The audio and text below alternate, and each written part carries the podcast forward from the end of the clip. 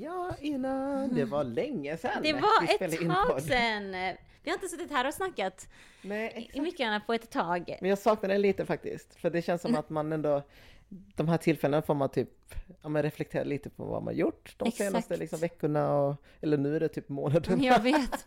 Det är, men det är så sjukt för det, de, det känns ju som att det inte var så länge, eller det är länge sedan. Men det Ja, känns det inte som att det var så länge sedan. Och som du säger, det här är väldigt, alltså podden är ju ändå ett så, mm, det är terapeutiskt Tera- timme. ja, exakt, jag tänkte säga det, men det är typ terapisamtal egentligen för oss, men att andra Exakt. får lyssna. vi bjuder in till, det är det vi gör, vi bjuder in till ett terapisamtal. Mm. Men alltså, för de som undrar så anledningen till att det var ett liksom så här stora hopp Mm. mellan avsnitt är ju just för att vi vill ha gästavsnitt. Exakt. Eh, Och då är det ju inte bara vi två längre som eh, sätter agendan, kan man säga. Men också för att eh, vi har tagit liksom ehm, podden till det fysiska, men vi föreläser väldigt mycket nu. Mm, det Så gör vi. att, eh, och där, ehm, och um, liksom, det är jättekul om, om någon behöver, vill ha en föreläsning så finns vi även i det formatet med. Mm. Men hur mår du Danny? Jag har träningsvärk över hela kroppen. Jag har blåmärken över hela benen typ, som du ser. What have you Och det är been för doing? att eh, igår spontant anmälde jag mig och eh, tre andra eh, till Tough Viking. Tough Viking! Vilket är typ, eh, ja men tänk dig en miniformat av Göteborgsvarvet. Ja. Okej nu kanske bara göteborgarna som fattar. Jo men det är känt. Är det känt? Ja, Det kanske är känt. jo. Men, men tänk dig liksom att man springer och sen eh, mellan olika stationer så är det, eller så finns det massa olika stationer, Mm, typ 30. Då är det hinderbanor man ska försöka utföra. mm. Det kan vara allt från att man ska klättra upp för ett jättehögt rep och sen slå över taket och sen hoppa ner igen typ. Alltså, Eller att liksom... man eh, svingar runt på ringar eller hoppar ner i iskallt vatten. Och Alltså det är så sjukt, folk som har lyssnat på det sen, vi har hängt med på din träningsresa Ja, här. Det exakt. började så 2020 jag är, med jag är inget chockad. Till nu. Du är Jag- Tough Viking. Ja, nej, alltså jag, jag är ju sämst kondis och jag, jag var verkligen så, jag bara nej, jag kommer inte ställa upp på det här liksom. För att när jag går all in på någonting, då vill jag ändå ha flera veckor i förväg för att Mm. kunna träna inför det. Mm. Kunna liksom sätta upp scheman och bara nu ska jag jogga och kontroll träna. liksom. Det, Ja men det, exakt, jag, jag, känner, jag tror att det, det är en kombination av ja, men träningsinriktad och, Ja. och att lite, lite perfektionist lite så, och kanske ja. kontroll, kontrollbehov. Liksom. Men just det här grejen var liksom, okej vi väntar till sista veckan, är det fint väder då ställer vi upp. Eh, and we did. You, and you And we did. made it. You made it! Eh, tough Viking, vad säger alla nu som inte säger att du kan vara en viking? Ha? Exakt, exakt. I'm a viking Inclusive now. Vikings. vad sjukt. hur mår du Ina? När det här avsnittet släpps så är det ju din födelsedag. Ja, det är det. Ja, Och det är inte vilken som helst. Det är Nej. ju den, the big 30. exakt. Det är ju där Allting big- händer. Allting sker. Nej, man men, blir officiellt vuxen. i- Precis, officiellt vuxen. Jag trodde att det var 18 men det är visst 30 Nej, då. 30 skulle jag säga officiellt vuxen. Exakt, faktiskt. nej men det är sjukt. Alltså mycket av mitt mående är, alltså så här, i livet nu, det är ju att avsluta ett kapitel och påbörja ett annat. Att bli 30, att liksom, ta min här året. masterexamen, att mycket är så här finishing stuff. Och som du, nu joinar jag ju dig, du är också 30. Mm, dirty. Och eh, mycket reflektioner har ju gått kring det här med att åldras. Och också Ja. just vad det finns för förväntningar av samhället på ålder och en Mm. själv. För det är någonting jag tänkt på mycket, typ att, för det är jätte, såklart, alla frågar så hur känns det att fylla 30 Ja, liksom? exakt. Men då är det med kanske bara siffran liksom.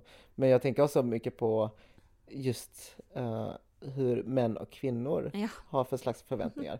För jag, jag känner ja. inte att jag hade riktigt den förväntningar när det kommer till barn. Nej, familj och alltså believe me och också typ så här, men också bara rent biologiskt. Jag menar jag har ju en, en klocka i mig Ja, som exakt. ändå jag måste Det förhålla mig till liksom. Det jag tänker, och det är så mycket, man pratar ju alltid om att ah, men efter 30 är det då liksom de här going äggen down, och allt sånt där liksom.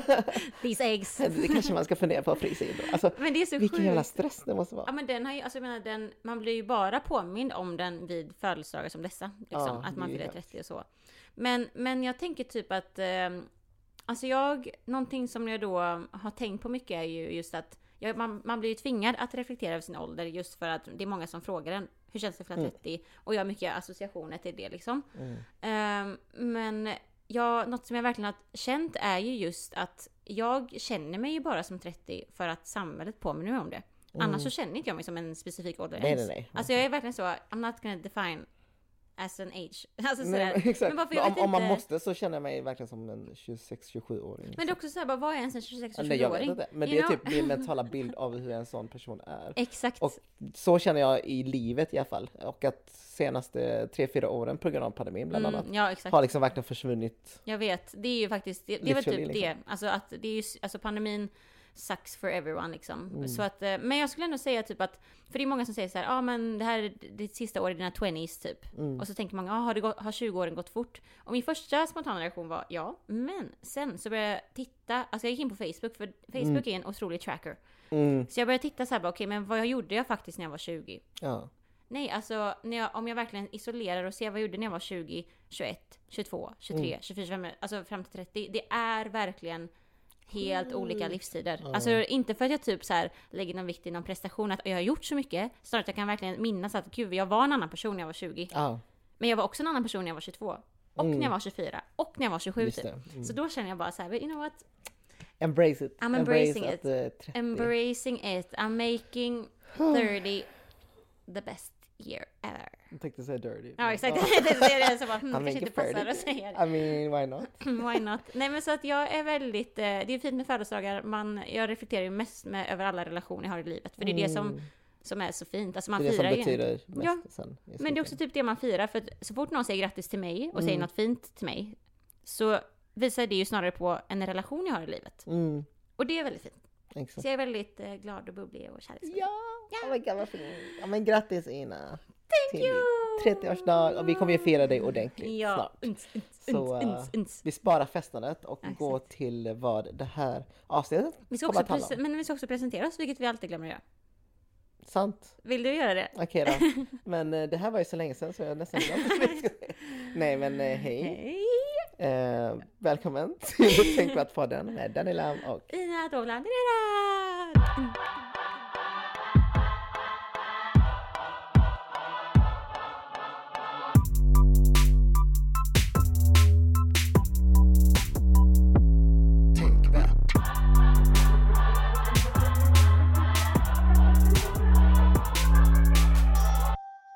I dagens avsnitt kommer vi ju prata om en person som eh, är väldigt aktiv i många olika sammanhang. Alltså Vill en du berätta är? multitasker. Ja. I dagens avsnitt har vi bjudit in Alexander Sadrusny.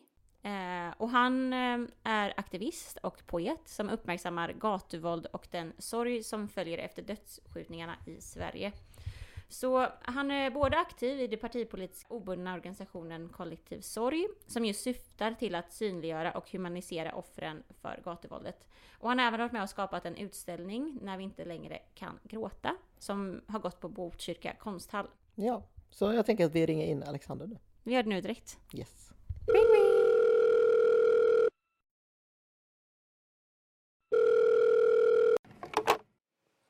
Hej, det är Alexander Zadrozny.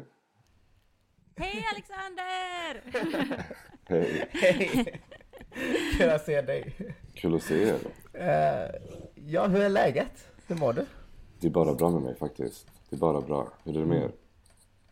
Gött, det är bra. Vi sitter här en härlig söndagsmorgon. Jag har faktiskt energi för första gången på en söndag på länge. Det var mycket länge sedan jag vaknade upp en söndag och kände mig utvilad.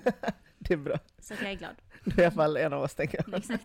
För du, du verkar tre. sitta i någon skola just nu eller?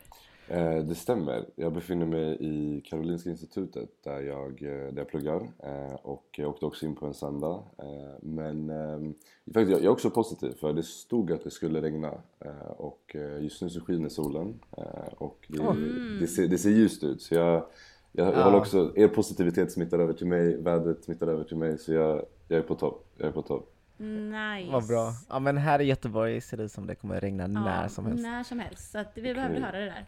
Jag ser lite blått där ändå. Det, fin, Men det, du är fin, på det finns lite hopp. Vad sa du? Exakt. Du är på Karolinska. Vad, vad gör du där? Eh, yes, jag pluggar här och eh, jag pluggar till läkare. Går för tillfället eh, den åttonde terminen och skriver mitt examensarbete nu.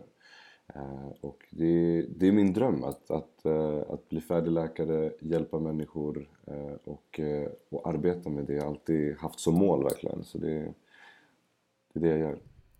Multitask. number one alltså. Ja, en av Ja, dem, vi- en vi- av dem. Precis. För att eh, vi vet ju, Alexander, vi vet ju gott eh, vem du är. Men vi vill ju jättegärna fråga den mest filosofiska frågan någonsin. Vem är du? Vem är Alexander? Och eh, tolka den frågan hur du vill. Så att vi kan få dela med oss av detta till våra lyssnare. Absolut, eh, och också den absolut bredaste frågan man kan få. Men jag skulle kalla mig som, jag skulle kalla mig för en mångsysslare. Jag eh, håller på med otroligt många olika grejer. Eh, allt ifrån som jag nyss nämnde väldigt akademiska studier, eh, når mitt mål inom vad jag vill arbeta med resten av mitt liv. Men sen samtidigt för mig är det väldigt viktigt att eh, hålla igång även ett samhällsengagemang som jag har bedrivit egentligen hela mitt liv. Och eh, sen har jag också en del kreativa sidor där jag håller på med spoken word och eh, skriver, läser upp poesi på scen och liknande. Och den kombinationen av eh, det akademiska, det kreativa och engagemanget och, och bidragandet till samhällsutvecklingen och samhällsförändringar. Det för mig är en väldigt, väldigt viktig kombination och det är lite den som definierar mig skulle jag vilja säga. Att det, det är lite det jag står för och arbetar för. Eh, och eh, det är väl det som många känner, känner igen mig eh, som. Att eh, en, en kille med, med väldigt, väldigt många olika engagemang. Eh, väldigt mycket arbeten på många olika platser, många olika, inom många olika områden. Eh, men det är lite, det var väldigt, väldigt kort svar, men det är lite vem jag är på det sättet. Mm. Ja men kul, men du sa där nu att du har varit engagerad nästan he- hela livet. Eh, vill du berätta lite mer om det? När var det ditt engagemang började och hur såg det ut då?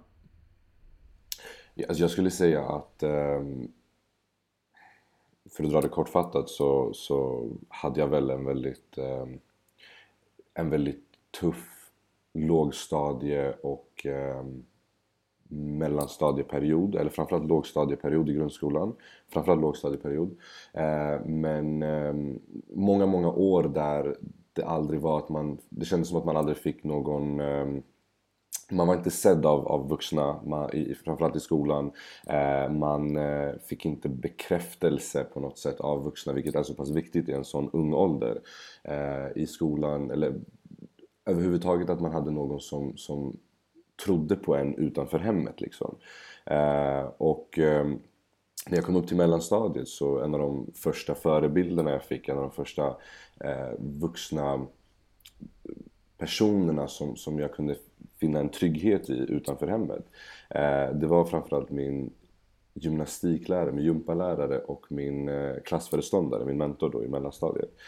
Så de två trodde väldigt mycket på mig eh, och på något sätt fick mig att tro på mig själv. Eh, och även introducerade mig till människor som på ett eller annat sätt hade kopplingar till ja, diverse samhällsengagemang och liknande.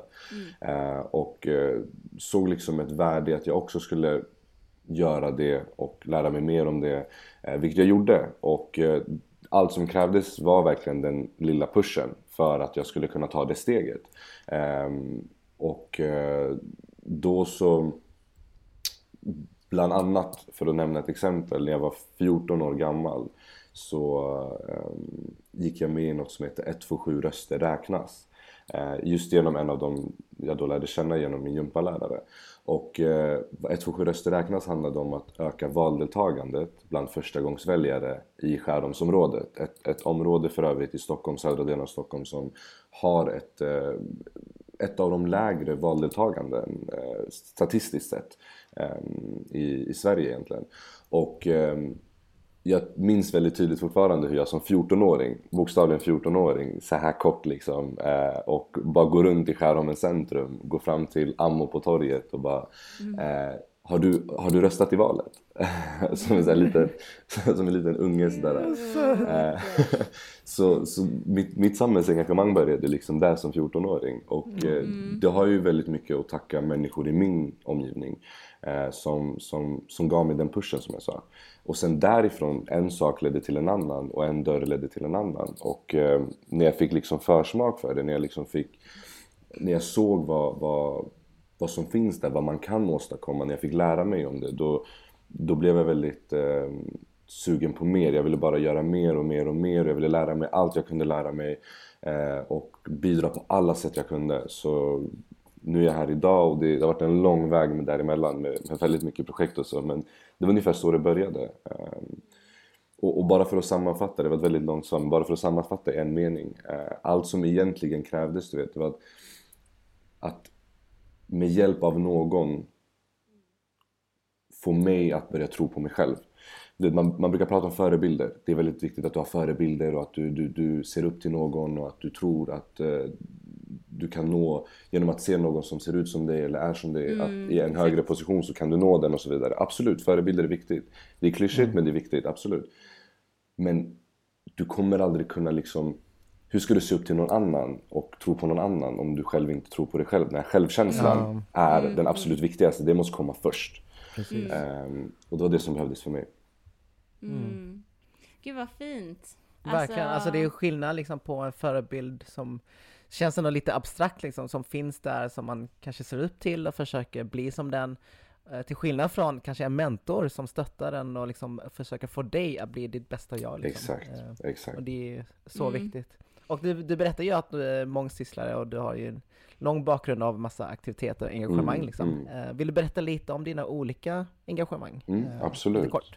Uh, absolut. Nej men som sagt så 147 röster räknas var något som fortsatte sen valet 2014, valet 2018, uh, även Europavalen däremellan. Så det var, det var ett projekt som fortsatte lång tid. Men sen så blev jag också, jag gick med i ungdomsrådet i Skärholmen i väldigt ung ålder och var ordförande där som 16-åring. Eh, och eh, där var det liksom, okay, men hur, hur, kan man förbättra lokalområdet i Skärholmen där jag bodde på olika sätt. Så där gav jag mig in liksom partipolitiskt obundet för att förbättra lokalområdet. Eh, därifrån så eh, fortsatte, jag, fortsatte jag in på väldigt många liksom mycket arbete med ungdomar. För mig har det alltid handlat om arbete med ungdomar på olika sätt. Um, och uh, då var det till exempel ja, Löparakademin som känt över hela Sverige uh, arbetar för att uh, öka hälsan och, och, och framförallt också alltså vad Löparakademin går ut på är att du är ute och löper med oftast niondeklassare. Eh, oftast niondeklassare i vad som politiker och polisen kan klassa som eh, socioekonomiskt eftersatta eller utsatta områden. Mm. Eh, jag gillar inte att säga utsatta så jag säger eftersatta. Men mm. att man tar ungdomar som, som befinner sig där som statistiskt sett har en, en sämre hälsa, statistiskt sett har eh, större eh, motgångar, eh, sämre förutsättningar och liknande. Och man löper med dem tränar dem, hjälper dem. Men det är så mycket mer än bara löpningen. Det är liksom en hel Eh, det är en hel eh, utbildning, en hel liksom, en bredd av, av kunskap som vi ger och bidrar till de här barnen för eh, hela deras framtid. Det, det, är så mycket mer. Vi lär dem led, ledarskap, vi lär dem planering, eh, studiehantering och, och, allt möjligt. Så där har jag varit liksom ledare och arbetat med i kanske sex år också. Eh, sen så har jag också eh, varit eh, del i olika Bland annat Camp Connect för Fryshuset som var entreprenörsläger för ungdomar. Varit mm. ledare där också. Eh, och eh, helt enkelt bara hoppat runt på alla möjliga platser där jag kan hjälpa ungdomar. Eh, även varit med och anordnat ungdomsfestivaler i, i Skärholmen som, Skärholmsområdet. Varit med och engagerad i 127-festivalen för ett par år sedan och sen nyligen Sätraveckorna för, för barn och ungdomar. Och sen det senaste är väl då kollektiv sorg eh, som, som är med och lyfter konsekvenserna av det beväpnade våldet i Sverige. Mm. mm. Eh, återigen ett arbete som handlar mycket om ungdomar. Ungdomar i socioekonomiskt eftersatta områden. Mm. Hur, hur kommer det sig att du satsar på att jobba med just ungdomar?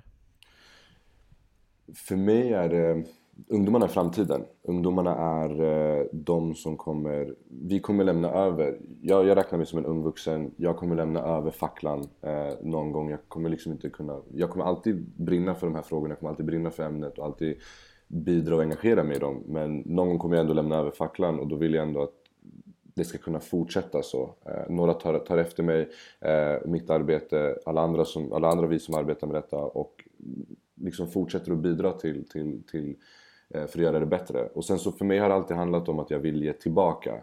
Um, när, jag, när jag var väldigt ung så, så uh, som jag berättade i början att uh, allt har inte alltid varit uh, frid och fröjd.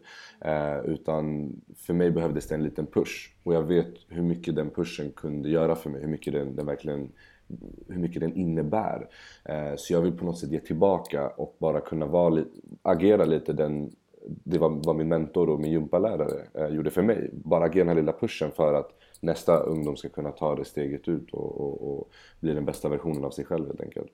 Eh, så jag, jag har en liten sån, en sån eh, ett sånt engagemang att jag verkligen vill ge tillbaka. Ge tillbaka till, till, till unga, precis som jag fick eh, hjälp en gång. Um, så jag skulle också säga det är en sak och sen så... Jag måste också säga att det arbetet jag gör, det, det är tidskrävande, det tar otroligt, otroligt mycket energi. Men det är så värt det. För den, den uppskattningen man får eh, av unga är ovärderlig. Eh, den, mm, den är verkligen den är gudomlig. Man, man blir liksom helt överflödad av kärlek och glädje och, och det är egentligen det som betyder allt. Eh, det finns inga pengar i världen som verkligen kan köpa den responsen man mm. får. Du vet, när man ser i en ungdoms ögon att den personen respekterar dig, ser upp till dig, uppskattar dig. Wow, alltså den känslan är verkligen... Mm. Det går inte att sätta ordet på, det går inte att sätta fingret på, det går inte att sätta ord på det. Så det, jag skulle sammanfatta det lite så. Mm. Finns det någon eh, kommentar eller händelse eller någonting från ungdomarna som bara liksom verkligen värmer ditt hjärta lite extra som du, som du kommer ihåg eller aldrig kommer glömma liksom? finns det någon det finns, det finns många, det finns många. Uh, men det första som kanske poppade upp i mitt huvud, typ, ja, men när jag jobbade som ledare i Sätraveckorna, en av de här ungdomsfestivalerna då, där basically jag är arbetsledare för sommarjobbare i 15, 16, 17 års åldern. Och de här sommarjobbarna gör en festival för typ förskoleelever. Så det är, det är så mycket... Ah, du vet, wow. Det är generation till ja, generation. Liksom. Bokstavligen, bokstavligen. Det är så mycket kunskap som förs över mellan generationer mm. också. Ehm, men så jag är då arbetsledare för, för den här gruppen på 10 ungdomar eh, och varit det flera somrar i rad. Det är olika ungdomar varje sommar men jag har liksom mitt arbetssätt som ledare och jag tror på mina principer och så. Ehm, så jag startar liksom varje, eh, varje morgon med vad som gjordes bra dagen innan och vad som kan göras bättre. Och varje dag avslutar jag med vad som gjordes bra idag. Eh, och för mig är det jätte, jätteviktigt att se individen i gruppen. Eh, gruppen är som starkast tillsammans men det är väldigt viktigt att individen blir sedd och att man lyfter individen. Det tror jag jättestarkt på. Eh, för då kommer du alltid vilja prestera mer eh, och bättre. Och så vad jag gör är att jag alltid lyfter varje individ. Och eh, då hade vi kört igenom liksom så här Eh, tre veckor och eh, jag eh, körde liksom på på det här sättet hela tiden.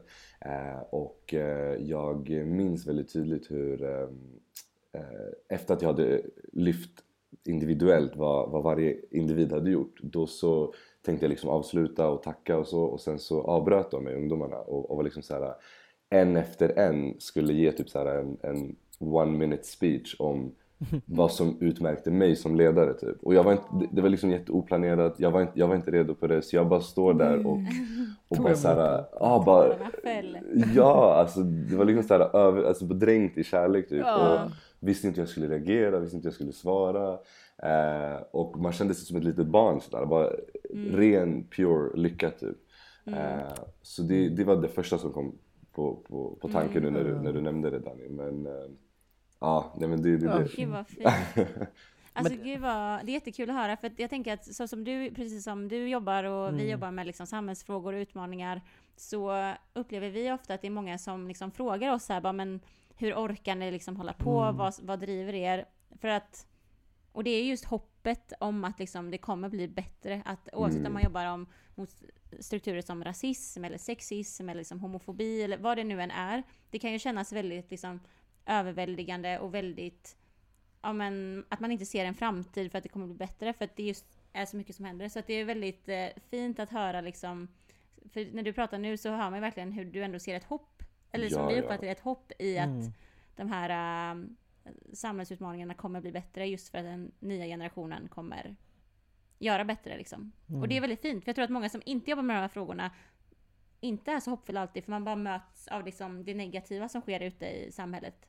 Mm. vilket är väldigt lätt hänt, alltså väldigt, Mm. väldigt lätt hänt. Och jag måste ju vara ärlig också och säga att ehm, även om jag håller hoppet uppe och även om jag liksom tror väldigt starkt på det jag gör och på det vi som, som, som organisation och alla mina kollegor, alla som jag arbetar med. Eh, även, även om jag tror väldigt starkt på det så, så finns det ju utan tvekan väldigt många stunder där du vet ett väldigt tydligt exempel, ett väldigt, väldigt tydligt exempel är när innan Kollektiv Sorg startade och jag anordnade, jag var med och anordnade, grundade eller ja, anordnade en, en manifestation mot gatuvåldet. Eh, den fick namnet Säg deras namn, vilket handlade om att liksom lyfta att, att de, de barnen som, som, som förlorar sina liv till det beväpnade våldet är inte bara siffror i statistiken, det är människoliv. Låt, oss, låt oss hedra dem, låt oss minnas dem, säg deras namn. Ehm, det här var 20... 2019 vill jag ha för mig att det var. Eh, och eh, någonstans där i alla fall. Och, och, och, och då anordnade vi den här manifestationen och, och det blev så lyckat.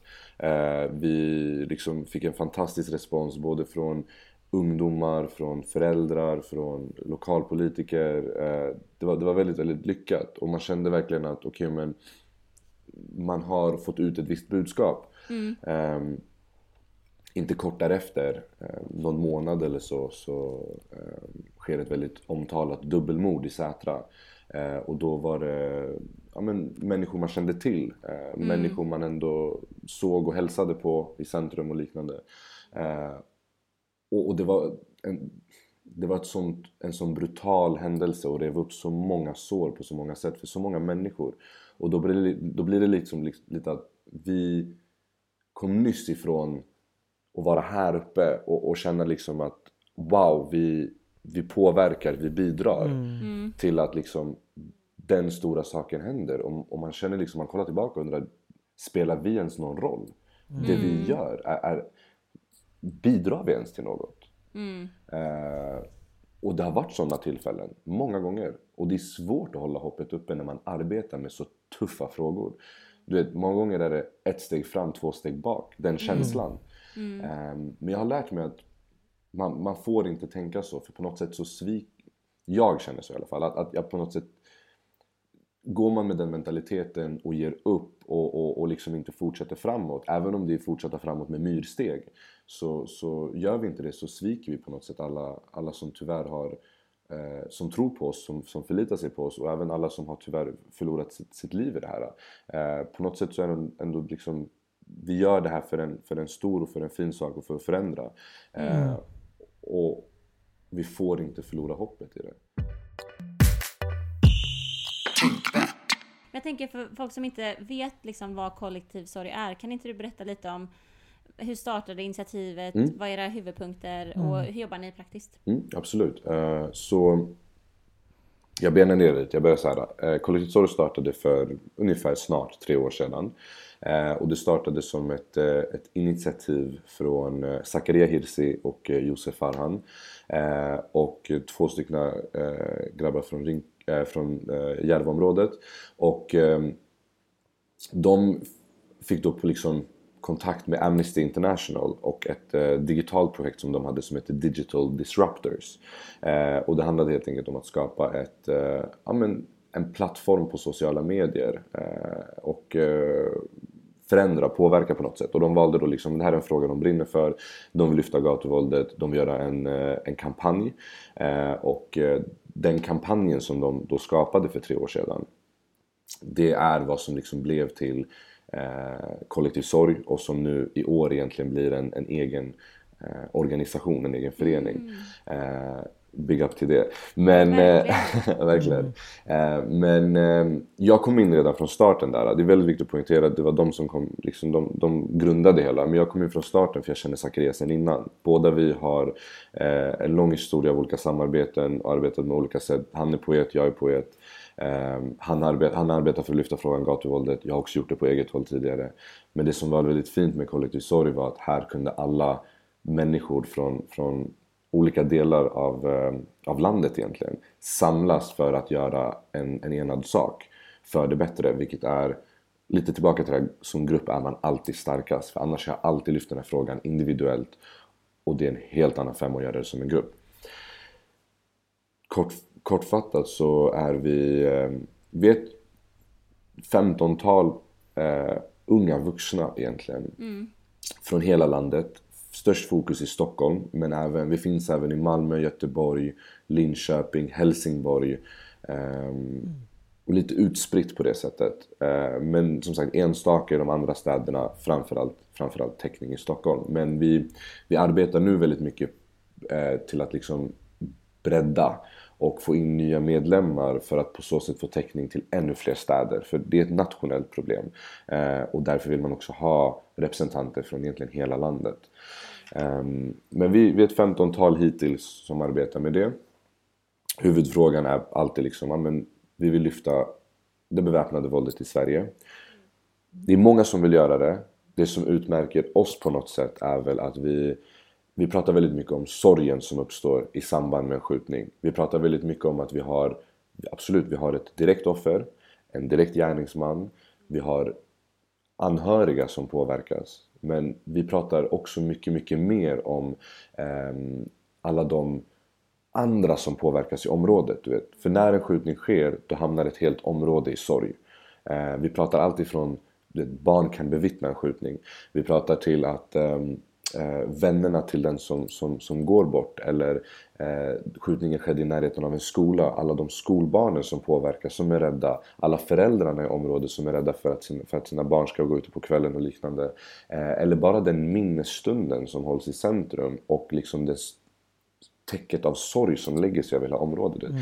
Det, är ändå, det är en psykologisk stress som, som påverkar så många fler människor än vad vi egentligen har, har förmåga att förstå. Och det är det vi vill lyfta, det är det vi vill prata om. Ehm, men också vårt största fokus är på barnen. Barnen, barnen, barnen. Och det, är- det, vi har skrivit under barnkonventionen som lag i Sverige. Vi, vi, vi har en skyldighet att se till att alla barn växer upp eh, i ett tryggt samhälle. Och, och med hur det ser ut idag så kan vi inte garantera den tryggheten eh, till alla, alla Sveriges barn och unga. Och eh, det är också någonting som vi trycker på väldigt, väldigt mycket. Hur vi arbetar, mycket konstnärliga uttryck. Eh, vi är poeter, vi är konstnärer som, som, som är med i det här och eh, vi använder det. Varför? Jo, för att det är så vi når fram. Vi når fram till en, till en större publik och man kan lämna avtryck med, i de frågorna vi, vi lyfter.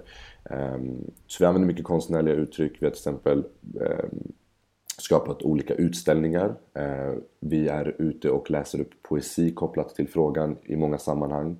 Eh, och det är lite de konstnärliga uttrycken där. Men sen så är vi med och eh, opinionsbildar. Vi har träffat olika politiska partier, representanter från politiska partier. Vi har varit i panelsamtal med både liksom partimedlemmar till forskare till lokalpolitiker och, bara liksom är med och, bidrar till samhällsdebatten. Lyfter frågan i, i Ehm, i olika mediesammanhang.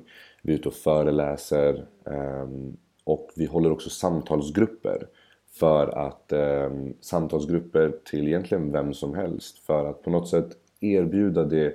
Det har funnits en efterfrågan till att kunna prata om problemet och prata om, om, om egentligen allt möjligt som, som förekommer med eh, vad det innebär att förlora någon man, man har kär till det beväpnade våldet. Så vi, vi har den delen också. Det är väldigt, väldigt mycket som ni hör. Ehm, men det är lite exempel på vad vi gör och hur vi arbetar. Just det. För att, eh, ja men exakt och nu när du pratar, det växer ju så många frågor eh, i huvudet samtidigt som man vill veta mer om. Men bara för att eh, bena ner det lite också från vår sida. Vet du det, som du nämnde nu lite snabbt och som vi också ser att ni nämner ofta i, i er kommunikation. Det är just att Sverige är i en nationell kris i samband med eh, det ökade gatuvåldet. Och förra året, under 2022, så var det ju mest som eh, mest dödsskjutningar sedan tidigare år. Eh, Så att när ni pratar om det här begreppet nationell kris, för jag tror att det är ett begrepp som typ annars används av MSB, Myndigheten för säkerhet och beredskap. Alltså man använder ju ordet kris väldigt ofta i media liksom. Men när ni pratar om det i relation till just gatuvåldet, eh, hur, vad menar ni med det då?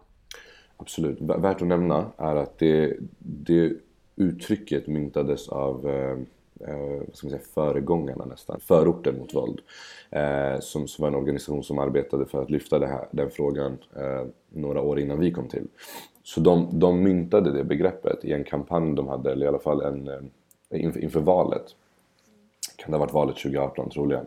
Eh, och då, då minns jag att det kom till i samband med Almedalsveckan och, och fick en stor push. Eh, och eh, Ehm, sen så anammade vi det lite och fortsätter pusha det och, och det är det som är väldigt speciellt med det uttrycket, vad det betyder. Det betyder helt enkelt att det här är inte ett förortsproblem som, som vissa människor, vissa politiker eh, kan vilja få det att verka som. Det här är inte ett och, och, för att nämna liksom fler saker man har hört, flera, det här är inte liksom ett, ett, ehm, ett invandrarproblem, det är inte ett förortsproblem, det är inte ett problem eh, som bara appliceras eller tillhör vissa människor i samhället utan det här är liksom, det här är barn som förlorar sina liv i förtid i hela landet. Det är en nationell kris. Eh, och man kan liksom gå in på det hur detaljerat som helst. Eh, men i stora drag är det vad det innebär. Och det som är väldigt speciellt med det här begreppet är att vi har skrikit oss hesa om att det är en nationell kris i så många år. Men det tog otroligt lång tid innan en politiker vågade säga det. Vilket ändå lite, lite det får en att tänka till lite. Eh, men, men nu är det liksom, det är lite mer accepterat för, eh, att, att, för, för många att prata om det i olika politiska sammanhang, i mediasammanhang och liknande. Och det, det är bra för det tog mycket arbete för, för, för många människor eh, att få in eh, det begreppet in i, eh, i samhällsdiskursen. Ehm, men jag tror att vi måste kunna vara ärliga med oss själva. Vi måste kunna utnämna det för vad det är. För, för om, om inte ens vi kan liksom tala klarspråk då kommer, då, då kommer vi inte kunna lösa problemet. Um, men, uh, ja, men bara för att sammanfatta det igen. Det, det är inte ett förortsproblem, det är ett nationellt problem, det är en nationell kris. I, i stora drag vad det handlar om. Mm. Vi, vi pratade ju, du nämnde ju flera gånger om media och eh, just uh, ja, men, att det spelar så stor roll när en politiker faktiskt säger nationellt kris till exempel. Och jag tänkte nu under tidigare, under vår diskussion nu, var att du nämnde eh, att du inte säger ekonomiskt utsatt område, utan du säger mm. eftersatt område. Vill du förklara lite mer eh, dina tankar kring just det? Mm, absolut. Eh, och det är också ett väldigt... Eh, det kan låta som en petitess, det kan låta som en liten detalj. Eh, men det är en, för mig är det en väldigt stor skillnad mellan att säga socioekonomiskt utsatt eh, och socioekonomiskt eftersatt. Um, jag vet inte vem som myntade det begreppet egentligen, det begreppet, men som myntade lite, eller den användningen av det. Jag vet att, jag vet att eh, någon av de första gångerna jag hörde det var från Nicolas Lunaba, eh, en eh, grundare av hela Malmö, eller i alla fall en av ledande figurerna där i hela, hela Malmö som, som arbetar för att eh, egentligen förbättra livet för väldigt många unga i Malmö. Eh, så jag hörde honom säga det, och, eh, men man har även hört det på väldigt många andra håll också. Men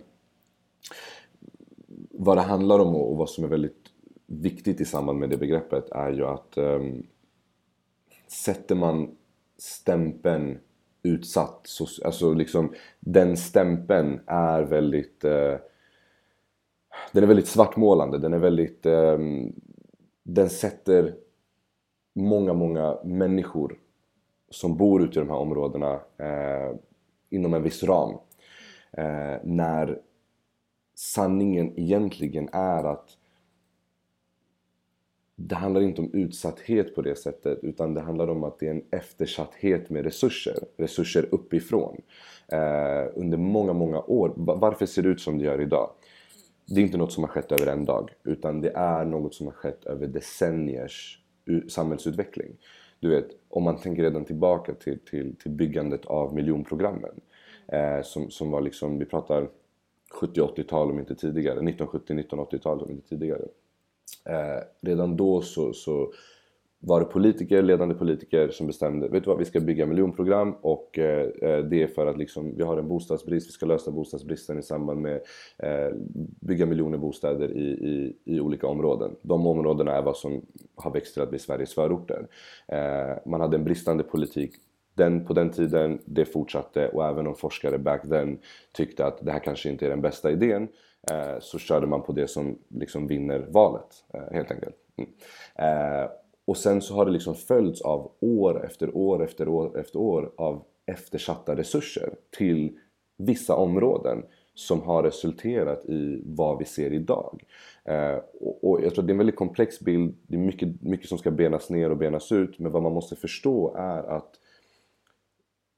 det här är något som har skett över väldigt, väldigt lång tid. De resurserna som har behövts har inte tillsatts eh, och därmed har vi hamnat i en situation där vi har eftersatta områden, mm. eftersatta uppifrån. Eh, men den stämpeln av att vara socioekonomiskt utsatt, den, är väldigt, den, den kommer med en väldigt negativ klang, den är väldigt förgiftande eh, och, och, det är därför vi på något sätt vill erövra det begreppet och, och, och kanske ändå ändra fokus lite. Mm. Vad handlar det egentligen om? Det. Um, så det skulle vara min beskrivning på det, men jag vet att man kan säkert få lite andra beskrivningar också. Mm. Men, ja, men lite det, så...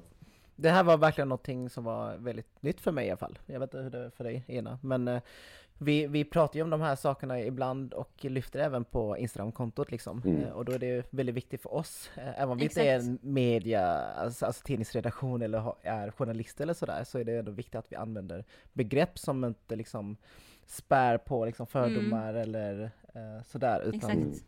Det är därför just eh, det är så viktigt att få höra liksom från ett perspektiv som jobbar med de här frågorna dagligen också. Exakt. Eh. Och bara för att uh, rulla på vidare just om det här med medias rapportering så tänkte jag bara fråga om, om de här dödsskjutningarna, vad spelar för roll för när det kommer till medias rapportering? Um, ja, men hur kan liksom media vad kan media göra för att inte spärra på de här fördomarna? Um, just gatuvåldet. Uh, hur kan media bidra till att förbättra alternativt försämra uh, situationen? Det är en väldigt bra fråga. Eh, väldigt viktig fråga. Det här är också någonting som jag vill inte sitta och babbla för mycket. Eh, jo, det är det du är här för. Men, men, man kan prata om det i all oändlighet. Alltså jag har haft så många diskussioner om det här. Eh, mm. Men vad jag skulle säga är att eh, media har en stor roll i, i, hur klimatet ser ut, om jag säger så. Mm. Och vad jag menar med det är att... Eh, oh, det är så många ingångar i det här. Men för att nämna en. Mm. Eh, om media hela tiden svartmålar vissa områden, vissa människor och hela tiden bara lyfter negativa saker. Och då, kan då, det, då, finns det ju liksom vissa som argumenterar för men det är ju det som säljer nyheter. Det är ju det som liksom folk vill läsa om. De vill inte läsa om eh, bara massa de vill inte läsa om att det fungerar i samhället. De vill läsa om när det händer dramatiska händelser som, som, där det inte fungerar. Liksom. Och gärna att man eh. kan peka på någon annan grupp. Och, så. Mm. och gärna att man kan peka på en annan grupp. 100%. Mm. Uh, men så, så, man, har ju, man hör ju det argumentet och det ligger ju eh, liksom... Det, det, det är så det ser ut. Det är dåliga nyheter, eller nyheter om dåliga grejer är vad som säljer.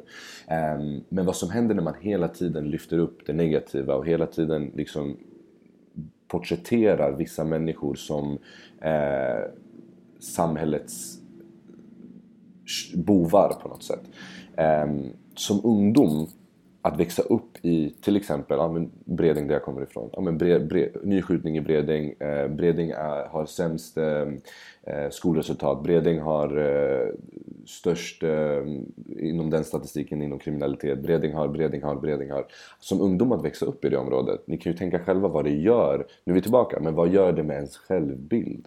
Du vet för jag tror väldigt starkt på att om någon intalar dig, om någon säger till dig gång på gång på gång Du kommer inte lyckas, du kommer inte lyckas, du kommer inte lyckas. Om du liksom får det indoktrinerat från ung ålder, speciellt i en ålder där du är väl, du kan påverkas väldigt mycket.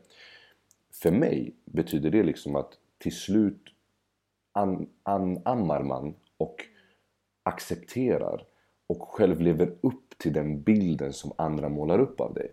Mm. Om, om det låter logiskt. För det är lite mm. så jag ser på saken. Eh, och där har media en väldigt stor roll i att liksom hur porträtterar man människor och områden? Hur gör man det? För det påverkar människor som bor där. Eh, och vi pratar inte om att liksom något ska censureras, absolut inte. Eh, men ibland så kan man ifrågasätta lite i hur vad, vad är det för journalistik som, som, som används liksom? Eh, det är en väldigt viktig aspekt. Den andra väldigt viktiga aspekten är att media många gånger eh, kan vara med och elda upp saker. Elda upp konflikter, du vet. Alltså namnge gäng namn de inte ens heter. Liksom. Alltså för att det är det som säljer på något sätt. Du vet, eh, och eh, liksom vara där och skriva om rykten och, och, och vara där och skriva om, om, om, saker som egentligen kanske inte ens stämmer. Eh, det säljer nyheter, visst, men det eldar ju upp mycket mer och, och eh, verkligen späder på eh, fördomar, späder på liksom bilder av, eh, av området och så. så det, tyvärr, det, det liksom, där har vi prime exempel på hur media kan bidra till det sämre. Mm. mm. Att de visar liksom en orättvis bild av just de här områdena liksom. Ja, och, och, och... För att de alltid selektivt väljer ut mm. det värsta eller att man sprider rykten utan att ja, men checka liksom av exakt. faktiska källan. Exakt, mm. exakt. Och eh, tänk dig sen vad det gör med människor som saknar lite referensram. Mm. Du vet, väldigt många människor kanske aldrig varit i det området och, och, är det enda du läser om eh, det som finns i media eller det politiker mm. eh, mm. pratar om kring det området. Mm.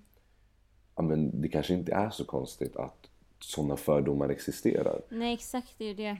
Segre alltså det är ju, alltså alla, Sverige, det är så, så hög segregation i Sverige som det är. Mm. Och det är som du säger, det är så många Alltså beroende på vart, vilket område man bor i som aldrig kommer i kontakt med varandra. Så om det enda oh man då läser är de här uh, rubrikerna om vissa områden så är det ju en ganska rationell linje att det är ju den uppfattningen folk kommer få med varandra om de aldrig möts själva.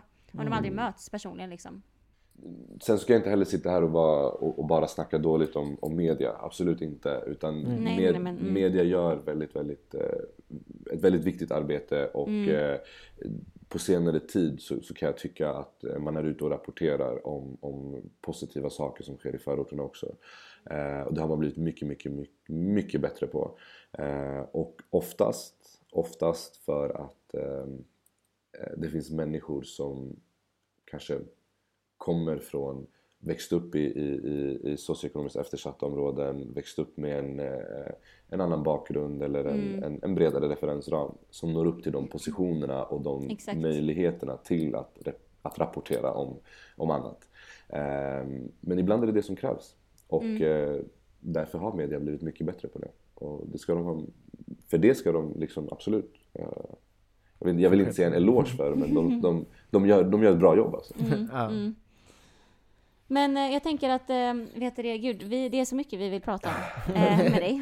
vet det, och vi ska, men innan vi eh, vet det, släpper eh, kollektiv sorg lite mm. så vill vi bara fråga, vilka, finns det några specifika åtgärder som ni som organisation eller initiativ vill se från eh, politiken, eller politiken eller pol politikerna? Mm.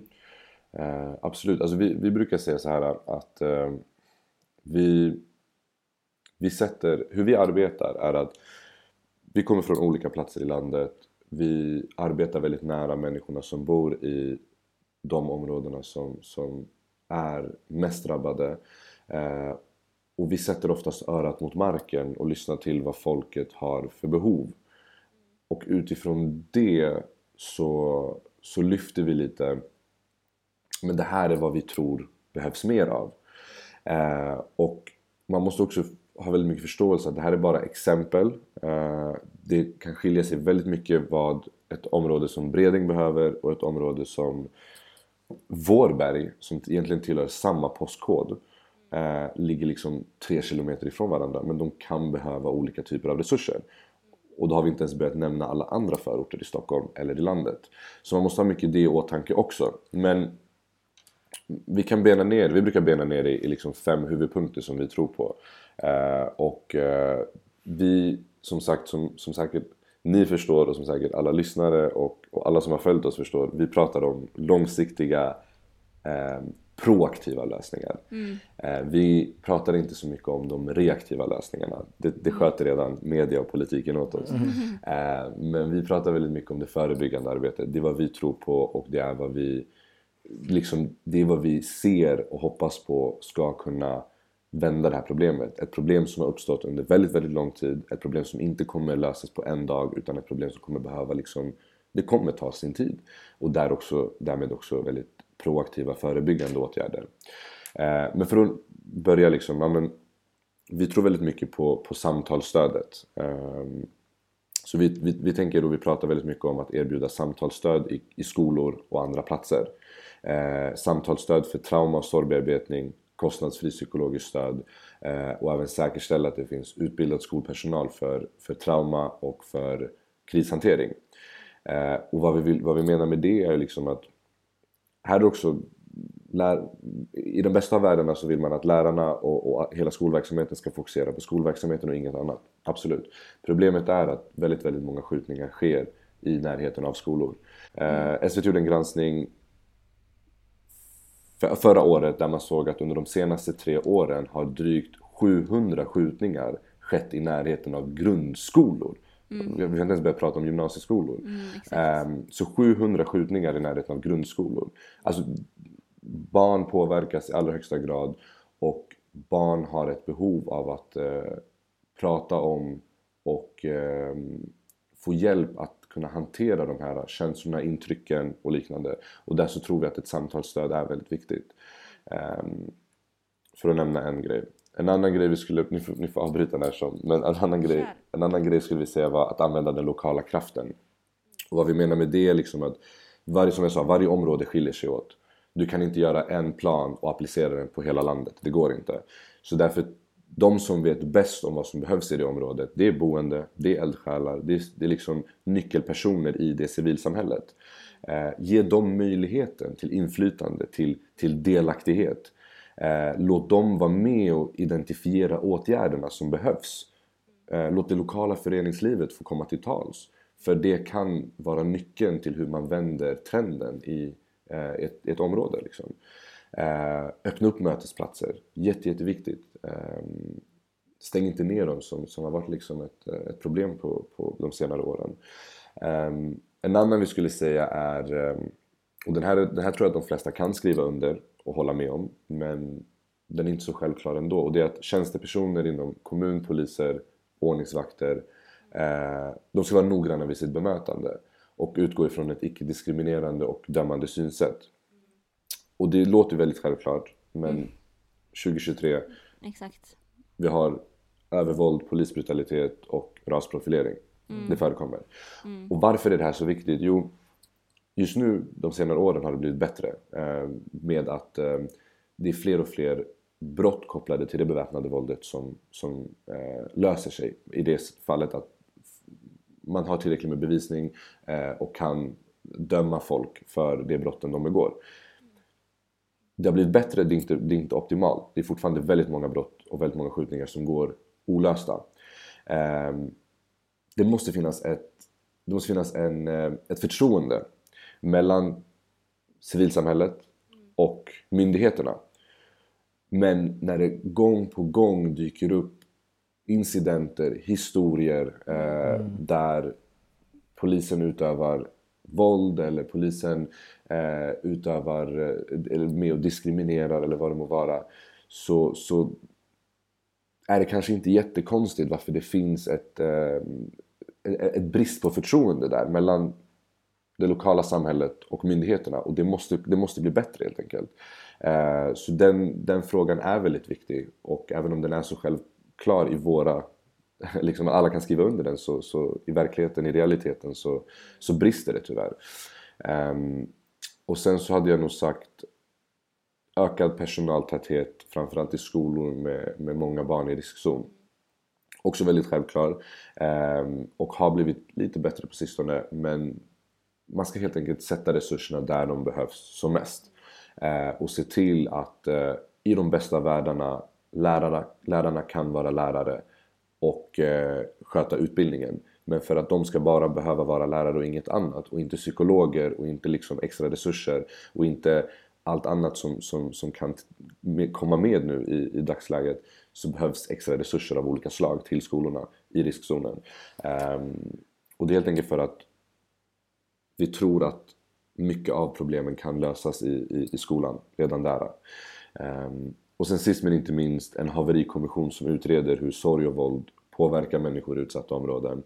Uh, och den haverikommissionen ska samordna myndigheter, primärvård, civilsamhälle och kommunala aktörer. Uh, vid en kris av olika slag så kan en haverikommission tillsättas väldigt snabbt, väldigt effektivt och den haverikommissionen kan liksom, ja, men, ha just här, den här rollen som jag nyss nämnde. Efter så många år av, av, av dödsskjutningar, av beväpnat våld, har Sverige inte tillsatt en haverikommission. Vilket för mig låter helt ofattbart. Mm. Sen fattar jag att det är ett, ett det, här är inte en, en liksom, det här är inte en kris som är jättelätt att sätta fingrarna på. Men eftersom att det är liksom utbrett i hela landet, det är så många faktorer och så. Men på något sätt så känner man att en, en övergripande haverikommission måste kunna tillsättas för att på något sätt samverka, samordna resurser på ett bättre och effektivare sätt. Um, jättelångt svar, men det var fem punkter. De fem punkterna finns också på våra sociala medier. Man kan läsa igenom dem ytterligare en gång där. Um, men det är oftast de vi lyfter väldigt många gånger. Uh, sen så ska jag säga att vi kommer komma ut med en, en, eh, en liten kravlista okay, uh, ja. som, som benar ut det ännu mer. Mm. Um, och den kommer komma ut förhoppningsvis nu uh, på nationaldagen faktiskt. Mm, kul! Mm. Alltså ni gör ett extremt otroligt arbete Verkligen. Alexander. Det är mycket. så inspirerande att sitta här och lyssna. Jag och Danny sitter och tar så mycket mental notes här under mm. tiden. Jag tänker, vad kan vi privatpersoner, eller som kanske inte är aktiva i just de här mm. frågorna, vad kan vi göra? Eh, Exakt. Enligt dig liksom. Eh, vad Mm. Hur kan vi stötta er? Men också typ hur vi kan kroka arm, liksom, i mm. våra olika engagemang. För det är någonting som vi också gör, alltså som vi pratar om med många, eh, som vi bjuder in till podden och så vidare. Det är många som är väldigt kunniga i, i liksom, har väldigt mycket spetskompetens i olika frågor. Mm. Men vi som jobbar just mot mycket antirasism och att upplysa hur det genomsyrar samhället. Hur kan vi också så här kroka arm? Nu frågade jag dig fem frågor samtidigt, men vi ser om du kan svara på det. Um, och det, det, är en fråga jag får väldigt ofta. Um, jag brukar svara på så sätt att det här är en fråga som kräver hela det svenska folkets engagemang. Mm. Uh, och jag, någonstans är det väl kanske just det kontinuerliga engagemanget som alla kan bidra med. Och med det menar jag inte att alla ska liksom gå ut och anordna hundra olika manifestationer dagligen. Det är inte det som behövs. Eh, låt manifestationsskaparna sköta det och du kan istället bidra med för mig, alltså vad jag tror är väldigt viktigt är att den här, liksom, den här gemenskapen i att vi alla står för, för ett och samma mål. Vi alla, vi alla skriver under på att det här behöver, eh, vi behöver få bukt med det här problemet. Vi måste vända på den här krisen. Eh, och med det betyder att du engagerar dig i de frågorna, tar del av nya kunskaper, breddar referens... Nu pratar jag liksom till, till den generella befolkningen. breddar referensramen, eh, är med och tar del av liksom, när olika organisationer anordnar manifestationer, är med och stöttar den, den kasen eh, framåt. Tar även liksom sådana små grejer som att ja, ta den här jobbiga diskussionen vid samtalsbordet. Du vet, ta den här jobbiga diskussionen på, på tunnelbanan. Eh, alltså utbild, ta del av kunskap så att du sedan kan utbilda andra.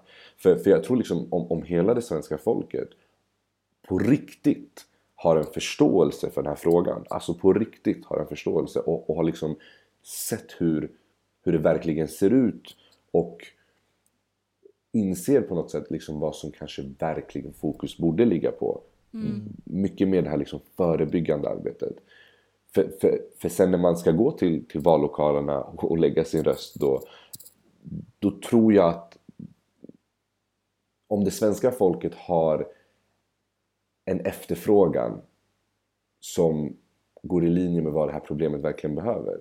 Då tror jag också att politikerna hade skiftat utbudet på, på åtgärder. Mm, liksom. mm, mm, mm, eh, så, så, det är lite det vi kommer fram till. Det är, liksom, det är det minsta alla kan göra. Utbilda sig, utbilda andra och eh, hela tiden ja, men, engagera sig i frågan på det sättet. Right? Um, sen så kommer vi till det här med spetskompetens och liknande och där tycker jag redan att ert arbete har redan krokat hand väldigt mycket med, med vårt arbete. Ni lyfter väldigt, väldigt mycket eh, via era kanaler eh, och eh, väldigt mycket som, som, som utbildar andra, sprider kunskap. Eh, och sen så vet jag att ni också skrivit om vårt arbete tidigare, så, så, så ni är redan där. Eh, men på samma sätt kan andra plattformar, andra som, som syns väldigt mycket eh, och har den rollen på sociala medier kan liksom anamma det arbetet mycket mer också. Eh, människor som Sen kan man ju, man kan bena ut det liksom hur mycket som helst. Människor som, som eh, är väldigt bra på att skriva och vill engagera sig där. Eh, ja, men, vet du vad, engagera er i vår organisation, var med och skriv, eh, eh vet du, var, med, var med och opinionsbilda. Eh, via, vi behöver liksom, vi söker bland annat skribenter för att eh, skriva mer, eh, komma ut i media mer och skriva mer artiklar för, för att lyfta den här frågan och så. Ehm, så det finns alltid någonting man kan göra. Mycket handlar om att hela tiden ha det kontinuerliga engagemanget i frågan. Gud vad långt svar, men ja. Nej men det är jätte, nej men det är jätte, vet det, insiktsfullt. Och jag tänker mm. typ också något som vi, för en målgrupp som vi känner att vi ofta liksom som vi, som vi vill nå, men som ändå är svårt, det är ju de här liksom, välvilliga människor som kanske inte upplever, ja men i vårt fall, om vi ska prata om liksom antirasism med eh, vita personer, liksom, mm. så, så det finns, vi möter ofta folk som vill göra gott men de är liksom lite obekväma för de känner att det här är inte vår fråga att ta eller liksom att man inte vet vad man kan säga för det ska bli fel. Om vi tänker oss då, med tanke på att Sverige är så segregerat, liksom i storstäderna specifikt, när det kommer till just Ehm, de här frågorna som ni driver, personer som inte direkt blir drabbade av just gatuvåld, då kommer vi verkligen prata privatpersoner nu. Vi, kanske, vi vet att vi har många lyssnare exempelvis som liksom vill engagera sig och liksom jobba mot de här frågorna. Har du något sånt litet tips till vad en sån person skulle kunna göra? Mm. Eh, jag vet att när, ehm, för vi, jag var med och anordnade en utställning som heter ehm, eh, När vi inte längre kan gråta. Som mm. Syftet med den utställningen i Botkyrka konsthall mellan uh, oktober 2022 till februari 2023, så tog slut väldigt nyligen. Uh, syftet med den utställningen var att ge så, så fulländad bild som möjligt av, eh, av det beväpnade våldet eh, genom historier från, från människor. Eh, på, genom att porträttera deras historier eh, som, som på olika, genom olika perspektiv lyfter eh, de olika sidorna av myntet till, till det beväpnade våldet helt enkelt. Eh, och efter den utställningen, eller i samband med den utställningen så lyckades vi också få en liten en liten mindre plats av, av Sergels torg där vi kunde ställa ut lite mer eh, material eh, som ett komplement till den stora utställningen. Eh, och då var det faktiskt väldigt många människor som hörde av sig eh, och tog kontakt med oss och sa att de hade sett det vi hade ställt ut på Sergels torg och som aldrig tidigare hade haft någon kontakt med den här frågan på något sätt.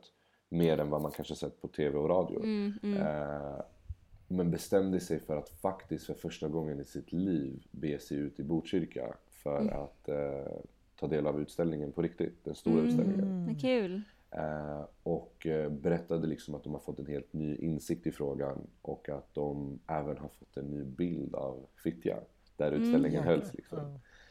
För mig är det enormt. Eh, för mig är det verkligen jätte, jättestort. För då, då känns det som att man har nått fram till en människa som tidigare kanske bara swipade bort nyhetsnotiserna eh, om, om, om skjutningar. Men nu kanske faktiskt har en helt annan insikt i det. Och förhoppningsvis, förhoppningsvis eh, kanske kan använda sin röst till att eh, ja, men, lyfta frågan på ett annat sätt i, i sina kretsar, i sina privata sammanhang. Um, och det är lite det, återigen, jag trycker på, helt ärligt. Och det är att du som privatperson eh, som inte har en anknytning till den här frågan egentligen eh, du kanske inte kan liksom vara med och anordna eh, och ha liksom förespråkande talan i de här Nej. frågorna. Men du kan vara en väldigt stark allierad mm. genom att få den förståelsen som krävs. Mm. Eh, och genom att stötta oss i vår kamp, i vår gemensamma kamp. För i slutet av dagen är det en nationell kris. Det du skriver under är ju liksom, ja men, göra förutsättningarna bättre för Sveriges barn. Vilket är hur självklart som helst. Så det, det, det är lite, lite det här att vara en bra allierad på något sätt. Eh, skulle jag säga. Och eh, det är svårt att komma med väldigt konkreta exempel ABC gör det här. Mm, exakt. Eh, det är ofta det man vill höra liksom. Det är, Vad är... Det, ja, det är oftast det man vill höra. Men då hade jag egentligen sagt liksom kom till alla event, manifestationer, eh, allt som liksom skapas av inte bara kollektiv sorgsverksamhet men det finns många verksamheter där ute som, som, som arbetar med de här frågorna. Eh, alltså ta er ut dit och få en, en, liksom en, en bredare förståelse för situationen. Eh, följ alla de här kanalerna på Instagram för att få veta, eller på sociala medier för att få en förståelse om, om, om, om liksom, eh, när nästa grej händer och ta er ut dit. För jag tror att det är otroligt insiktsgivande. Eh, och det hade varit mitt liksom, konkreta ABC-exempel. Eh, medverka på dem. Du behöver inte tala, du behöver inte säga någonting, du behöver inte höja din röst på det sättet. Det kan du göra senare. Du behöver bara lyssna.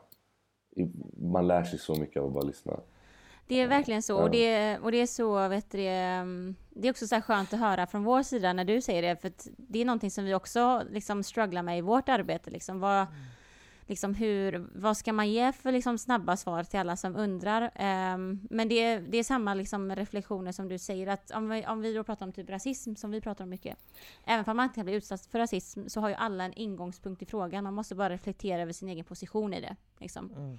Och då är det ju så att behöver man såklart om, om man inte blir utsatt för gatuvåld, nej då kanske inte du är den som liksom ska på något sätt eh, prata om liksom erf levda erfarenheter av det, för att du har ju inga. Men mm. man kan ändå reflektera över, okej, okay, men vad kan jag göra utifrån min position? Liksom, kan jag ta samtalet vid eh, eh, fikabordet, liksom, om, man, om det ligger en nyhetsartikel och det står en rubrik som är ganska ifrågasättbar, liksom, och också bara lära sig själv, att liksom också ta ansvar för att utbilda sig. Mm.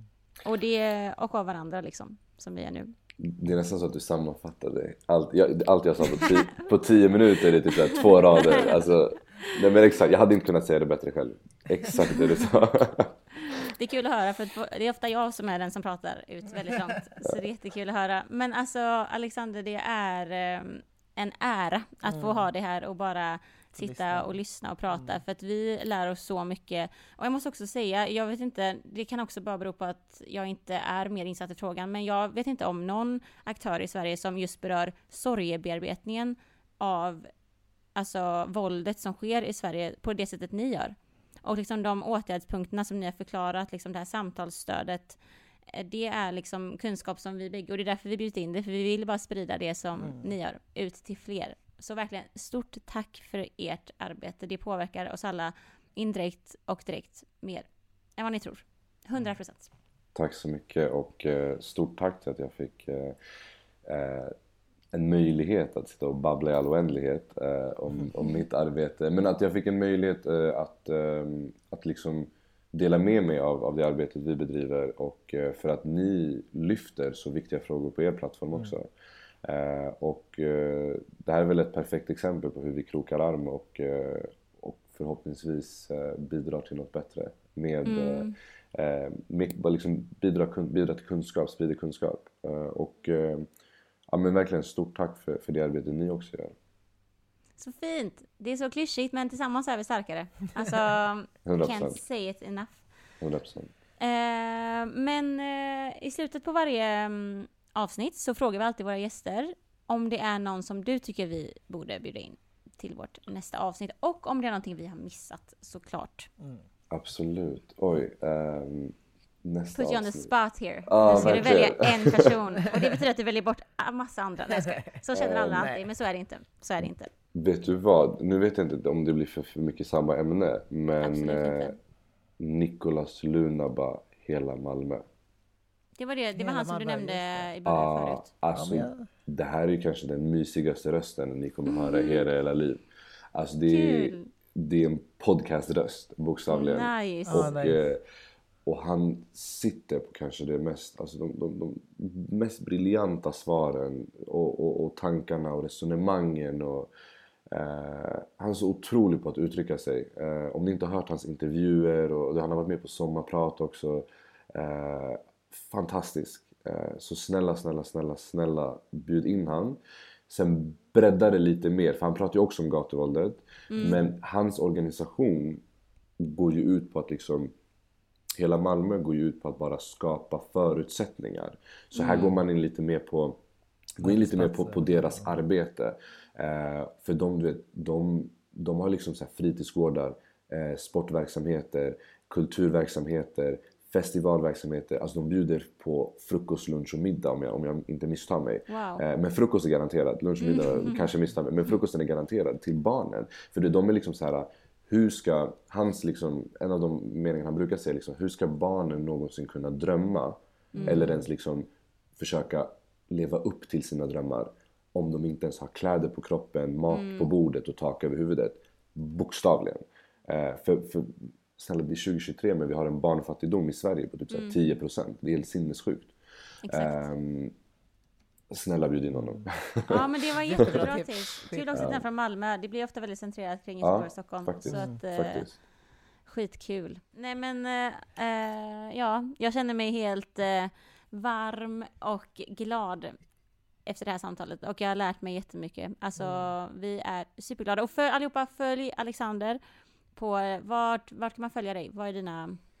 Eh, jag skulle säga följ Kollektiv Sorg som är Mm. bokstavligen kollektiv... eh, Ni, kommer inte, ni kan skriva ut det i namnet så ser man hur det Mm, stavas. exakt. Ja, ja, men Kollektiv Sorg är ett enda, en enda mening på, på Instagram. Det är framförallt där vi har störst plattform. Och sen ifall ni vill följa mitt eh, konkreta arbete lite mer med ungdomar eh, och min poesi eh, så har man mitt före och efternamn Alexander Zadrozny som också bara är ihopsatt på Instagram. Och eh, ja, men Kan man se din föreställning fortfarande? Den du har varit med och skapat? Eh, så, så utställningen i Botkyrka är avslutad. Eh, utställningen i Sergels torg är avslutad. Det är faktiskt kul att ni säger det för att vi, jag var med och skapade en till i Svenska kyrkan i Odenplan.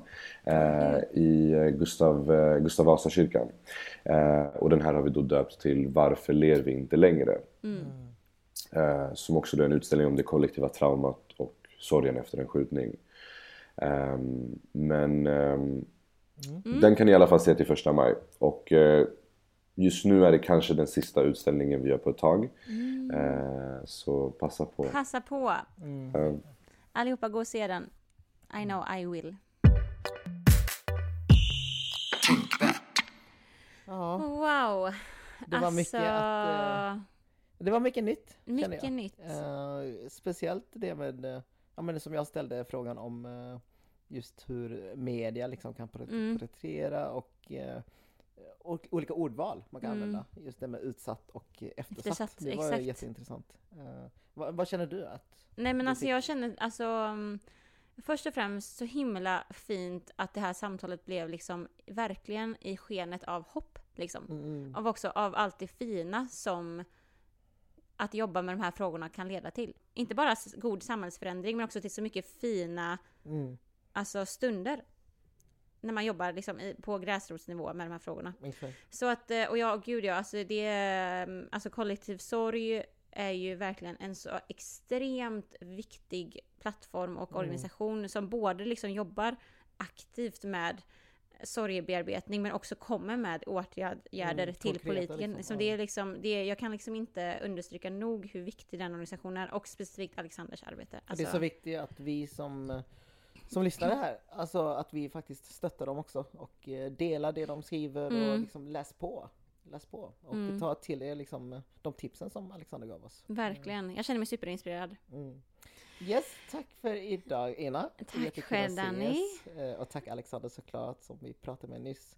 Eh, Så får vi se vad nästa avsnitt blir. Exakt, och vem som blir nästa gäst. Okej, See you guys! ha det bra, hejdå!